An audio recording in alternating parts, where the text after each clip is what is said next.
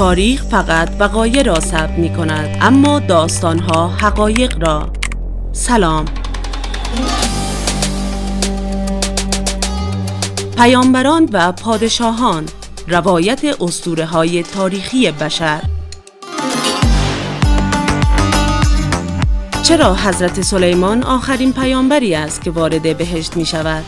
برای پاسخ به این سوال با من همراه باشید تا مروری بر میزان قدرت و ثروت آن پیامبر بزرگ داشته باشیم.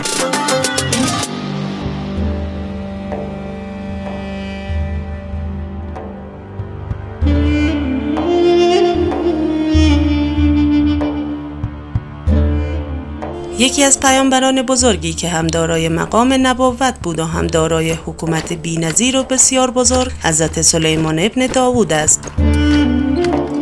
که اسم مبارکش 17 مرتبه در قرآن آمده است. نسب حضرت سلیمان با 11 واسطه به حضرت یعقوب علیه السلام می‌رسد. خداوند در تعریف و تبجید وی میفرماید ما سلیمان را به داوود بخشیدیم. چه بنده خوبی. زیرا همواره با خدا ارتباط داشت و به سوی خدا بازگشت می‌کرد و به یاد او بود. حضرت سلیمان علیه السلام از پیامبران بزرگ بنی اسرائیل می باشد. پایتخت حکومت وی بیت المقدس در سرزمین شام بود. خداوند نیروهای بزرگ و امکانات بسیار در اختیار وی قرار داده بود تا آنجا که رد و برق و جن و انس و همه پرندگان و چرندگان و حیوانات دیگر تحت فرمان وی بودند. حضرت سلیمان زبان همه آنها را می‌دانست و بر سرتاسر سر زمین فرمان روایی می نمود. چرا حضرت سلیمان علیه السلام آخرین پیامبری است که به بهشت می رود؟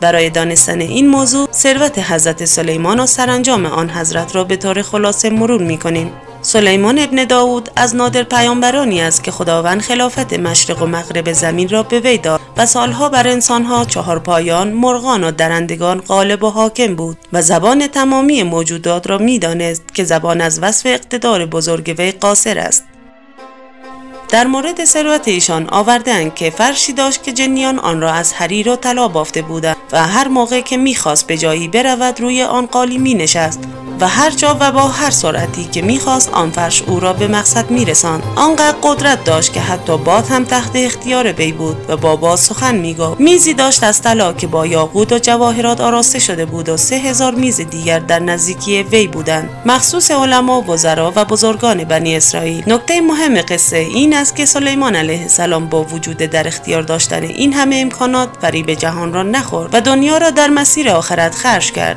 ولی با این حال آخرین پیامبری است که در فردای رستاخیز وارد بهشت می شود چون خاصیت دنیا در این است که در حرام آن عقاب و در حلال آن حساب است. حسابرسی طولانی دارایی و اموال حضرت سلیمان باعث می شود که وی به عنوان آخرین پیامبر و فرستاده خدا قدم به بهشت گذارد. حضرت سلیمان در 13 سالگی حکومت را به دست گرفت و چهل سال حکومت کرد و سرانجام در سن 53 سالگی از دنیا رفت. بر اساس برخی از داستانها حضرت سلیمان 712 سال عمر کرد. طی ملاقاتی که با اسرائیل داشت سلیمان علیه السلام دریافت که مرگش نزدیک شده است. به خداوند عرض کرد: خدایا مرگ مرا از جنیان بپوشان تا هم بنای ساختمان مسجد را به پایان برسانند و هم انسانها بدانند که جنها علم غیب نمی‌دانند. سلیمان نبی به محراب و محل عبادت خیش برگشت و در حالی که ایستاده و بر اسایش تکیه داده بود جان به حق سپرد مدتی به همان وضعیت ایستاده بود و جنها به تصور اینکه وی زنده است و نگاه می کند کار می کردن.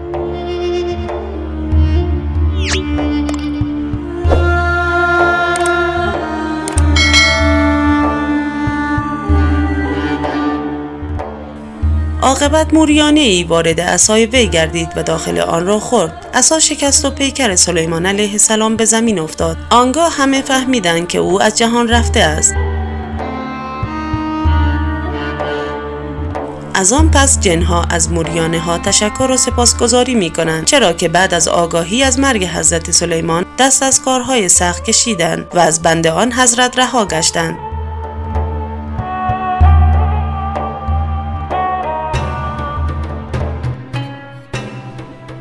داستان حضرت سلیمان و برادران ریاست طلب. پس از چهل سال سلطنت و نبوت داوود علیه السلام فرزند خود سلیمان را آماده ساخت تا پس از وی حکومت مردم را در دست گیرد. سلیمان در آن زمان نوجوانی بود که هنوز سرد و گرم دنیا را نچشیده ولی درایت سلطنت و قدرت رهبری مردم را به خوبی می‌دانست.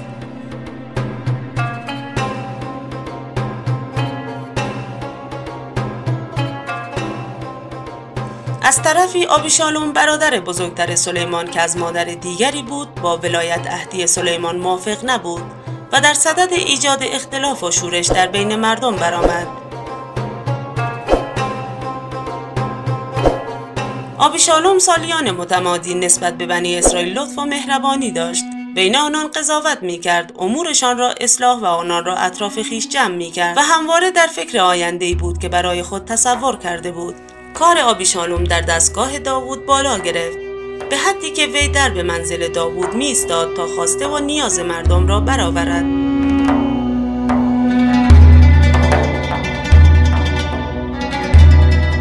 او شخصا در این کار دخالت می کرد تا بر تمام بنی اسرائیل منت و نفوذی داشته باشد و از حمایت آنها برخوردار باشد. آنگاه که آبیشالوم موقعیت را مناسب دید و از حمایت بنی اسرائیل مطمئن شد از پدر خود داوود اجازه خواست که به جدون رفته و به نظری که در این مکان دارد وفا کند. سپس کارگزاران خود را در میان قبایل بنی اسرائیل فرستاد و به آنان گفت که هرگاه صدای شیپور اجتماع را شنیدید به سوی من بشتابید و سلطنت را برای من اعلام نمایید که این کار برای شما بهتر و سودمندتر خواهد بود.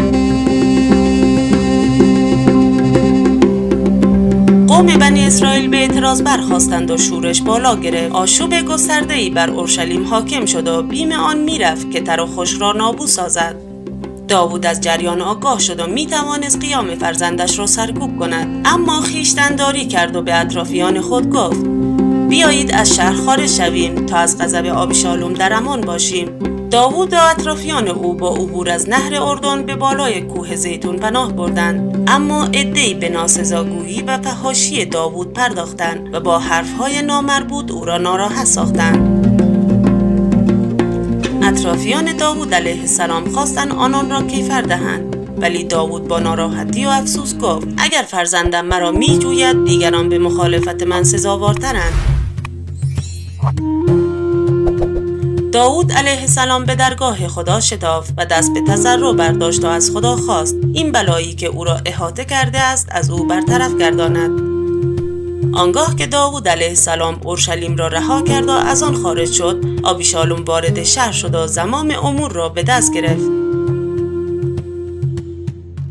داوود ناچار فرماندهان خود را فرستاد و به آنان سفارش کرد که این آشوب را با عقل و تدبیر کنترل نمایند و به شدت در سلامت فرزندش آبیشالوم سعی نمایند. ولی سرنوشت فرزند داوود غیر از خواسته پدر مهربان بود. فرماندهان لشکر داوود بر آبیشالوم مسلط شدند اما راهی غیر از قتل او نیافتند. لذا او را کشتند و آشوب فرو نشست و مردم نفس راحتی کشیدند. پس از داوود علیه السلام سلطنت و حکومت به فرزندش سلیمان منتقل شد و به لطف خداوند سلیمان بر سلطنتی استوار و مملکتی پهناور و مقامی ارجمند دست یافت.